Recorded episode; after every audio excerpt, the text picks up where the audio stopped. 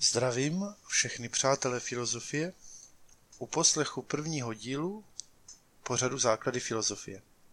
V tomto pořadu se budeme věnovat teoretickým základům nutných proto, aby člověk byl schopný sám o sobě kriticky myslet. Na začátku si provedeme velmi jednoduché dělení, které ospravedlňuje i uspořádání pořadu na našem kanálu Přátel filozofie, na základy filozofie a na druhý typ pořadu etika a politika. Klíčovým poznatkem pro toto dělení je slovo řád. V teoretických disciplinách se snažíme pochopit či najít řád, který se nachází okolo nás, buď v přírodě, v člověku, anebo i v bytí. Tomuhle dělení odpovídají disciplíny jako filozofie přírody nebo metafyzika nebo filozofie člověka. A nebo teoretická disciplína, která se snaží, řád do, snaží dát řád do svého myšlení. Tou je logika. Zatímco praktické disciplíny se snaží dát nebo najít řád do lidského jednání anebo do společnosti. Tyto disciplíny se pak nazývají etika a politika. Odtud vidíte, je velmi intuitivní rozdělit naše pořady na základy filozofie a na pořady etika a politika. Tomuto jednoduchému dělení se dá namítat následovným způsobem, že termín řád je zastaralý a dnes je mnohem modernější, nebo v módě mluvit o chaosu nebo anarchii. A můžeme do toho dát i argument podpořený exaktními vědami, které se často vyvíjí chaoticky. A o lidských životech a společnosti ani nemluvme, protože převládá prvek anarchie, anebo svobodného rozhodování, které je nejdůležitější, které právě je, je možnost vybočit z toho řádu. Na tuto námitku se dá odpovědět následovně, že pokud existuje chaos nebo anarchie, není to důvod, proč by neměl existovat řád nebo pořádek. Ba právě naopak. Anarchie je spíš nedostatkem tohoto řádu. Takže to jsou ve skutečnosti to, co se nazývají poznatky založené na privaci, to znamená na určitém nedostatku. Jsou tedy pouze pochopitelné jenom, když porozumíme, co jim chybí. A to v našem případě řád.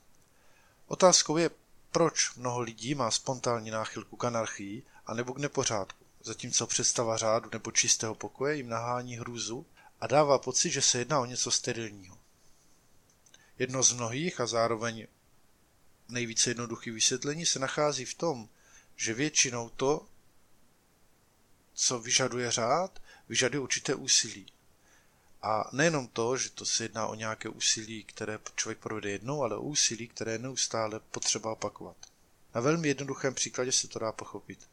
Je mnohem jednodušší se o pořádek a o věci ve svém pokoji nestarat a neuklízet, a tím pokoj skoro jako by sám od sebe spadne do chaosu a anarchie. Zde máme ještě další vysvětlení toho, proč se nám zdá, že řádu je těžké dosáhnout, pokud ta chaos, ne chaos, anarchie, se rozroste do, takových, do takové míry, že už nám přijde, že nejsme schopní v té anarchii nebo v tom nepořádku najít ten řád. Samozřejmě je mnohem těžší se o tento pokoj neustále starat a uklízet. Neustále se přemáhat a navíc neustále vykonávat stejný počet mechanických pohybů, ale výsledek stojí za to. To stejné platí pro filozofii, která je založena na hledání toho, co je řád a pomalu se snaží o to, aby i ty dva odlišné řády, které jsme si ukázali teoreticky a prakticky, se zblížil a došel určité harmonie. Ale pozor, nejedná se o nějaký planý slib toho, že ta harmonie se uskuteční i hned, nebo je jí možné dosáhnout úplně dokonale. Že tato harmonie není nikdy dokonalá. Proč? No protože z důvodů, nebo z pravé z podstaty teoretických disciplín jsou méně nahodilé a tím pádem víc jisté. Zatímco disciplíny praktické jsou mnohem víc podřízené náhodě, jelikož lidské chování je svobodné a tím pádem je mnohem těžší mnohem těžší v praktickém chování dojít k určitému řádu. A úplně nejtěžší je právě najít tu, tu souhru, která je skoro svým způsobem nemožná. Což vysvětluje to, že je spousta lidí, kteří jsou velmi nadaní pro teoretické disciplíny, ale zároveň v praktickém životě jsou průměrní a naopak jsou velice, lidé, kteří jsou v praktickém životě velice dobří a mají k tomu velmi malý teoretický podklad. To vidíte, že se to nevylučuje. Vzpomínám si také na jednu přednášku profesora, který byl svého druhu výjimečný tím, že byl pravicový hegelián, což je samo o sobě spíš výjimečné, protože většinou hegeliáni jsou levicoví myslitelé.